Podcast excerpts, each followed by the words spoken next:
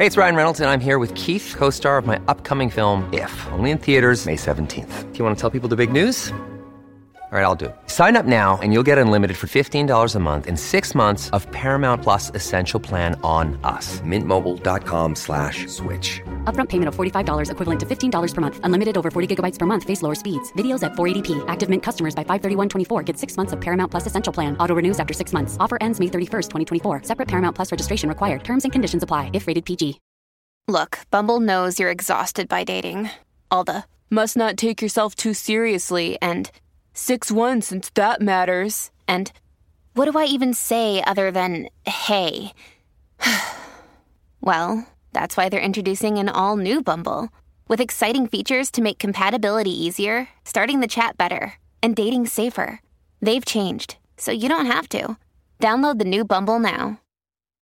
This is Optimal Living Daily, episode 2574, What Those Winter Blues Can Teach You About True Happiness, by Jeff Goins of GoinsWriter.com. And I'm Justin Mollick. I read to you every day with permission from the authors. Now let's get right to it as we optimize your life. What Those Winter Blues Can Teach You About True Happiness, by Jeff Goins of GoinsWriter.com. Merry almost Christmas, and happy all the other holidays too. What I love about this time of year is it reminds me of dying. Unless you think I'm being a downer, bear with me. All good stories involve dying. The often literal death of a mentor requires the hero to grow and move on in his journey. But there's also the shedding of a character's old identity in exchange for a new way of being. Not to mention the loss of friends and foes throughout any adventure is a necessary part of the process. Death is a part of every great story, and so it must be for all great lives.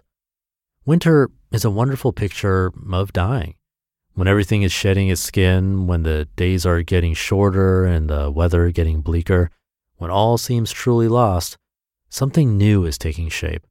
The harshness of such a season and the sadness it brings is all part of its beauty. Personally, I am prone to those winter blues which hit us in different ways. Growing up in northern Illinois, where the temperature drops well below 0 degrees Fahrenheit, I would often hole myself up with a warm blanket and book, refusing to go anywhere beyond my immediate comfort zone. In a way, I was in denial of my reality. If my parents were not forcing me to shovel the driveway, I was not motivated to step out into the outside world. Today, I live in Tennessee, and it's cold this time of year, which means there is frost on the ground, but by lunchtime, I'll be wearing a sweater and light jacket. Nonetheless, there is a gray haze right now covering everything you see. At this time of year, it can be tempting to stay inside, wondering, what's the point? Whenever I feel this way, I want to shut down emotionally, take a shower, and go back to bed. But something inside me prevents this from happening. Whenever I bundle up and brave the cold, okay, these days there's not so much bundling, but you get the point, I witness another narrative, one that seems to contradict the surface-level story of death and dying all around. I remember one January afternoon in high school when my friend Eric and I took our cameras out for the day to shoot a roll of black and white film. We drove to a nearby state park in my Ford Festiva, the heater barely able to keep up for the hour-long car ride. At the park, there was not much to shoot but snow-covered trees and hollow logs. It was cold and windy, and there was no one else at the park but a couple of naive young men curious enough to engage with the world, taking whatever it had to offer. Something sacred happened that day, and surely we didn't know it. This is the lesson of winter. Everything is, in fact, dying. Your old cells are disappearing into the newness of you. What once was is now fading away every single minute. And so the only appropriate response to such death is grief. You should be sad. Things should feel hopeless. There is real loss that we are experiencing, as clear as a leaf turning brown and falling off a branch, as evident as an overcast sky that never seems to shine.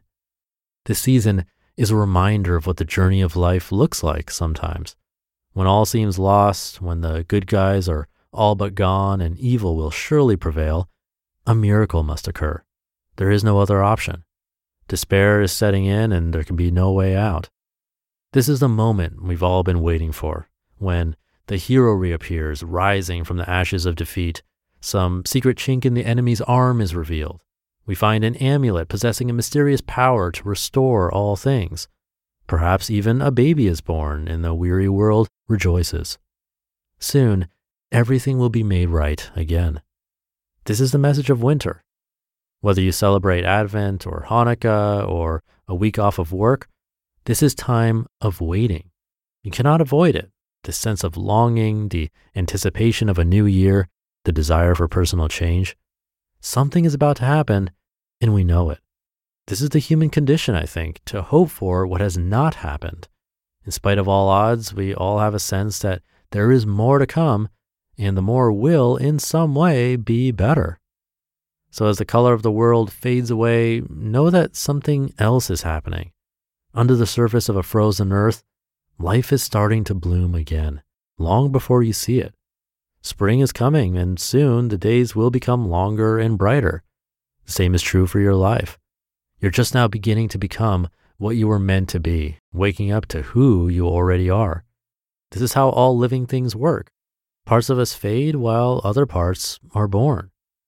As the year winds down and a new one approaches, consider what old thing in you is dying to make room for something new. Consider the possibility that this transformation is inevitable.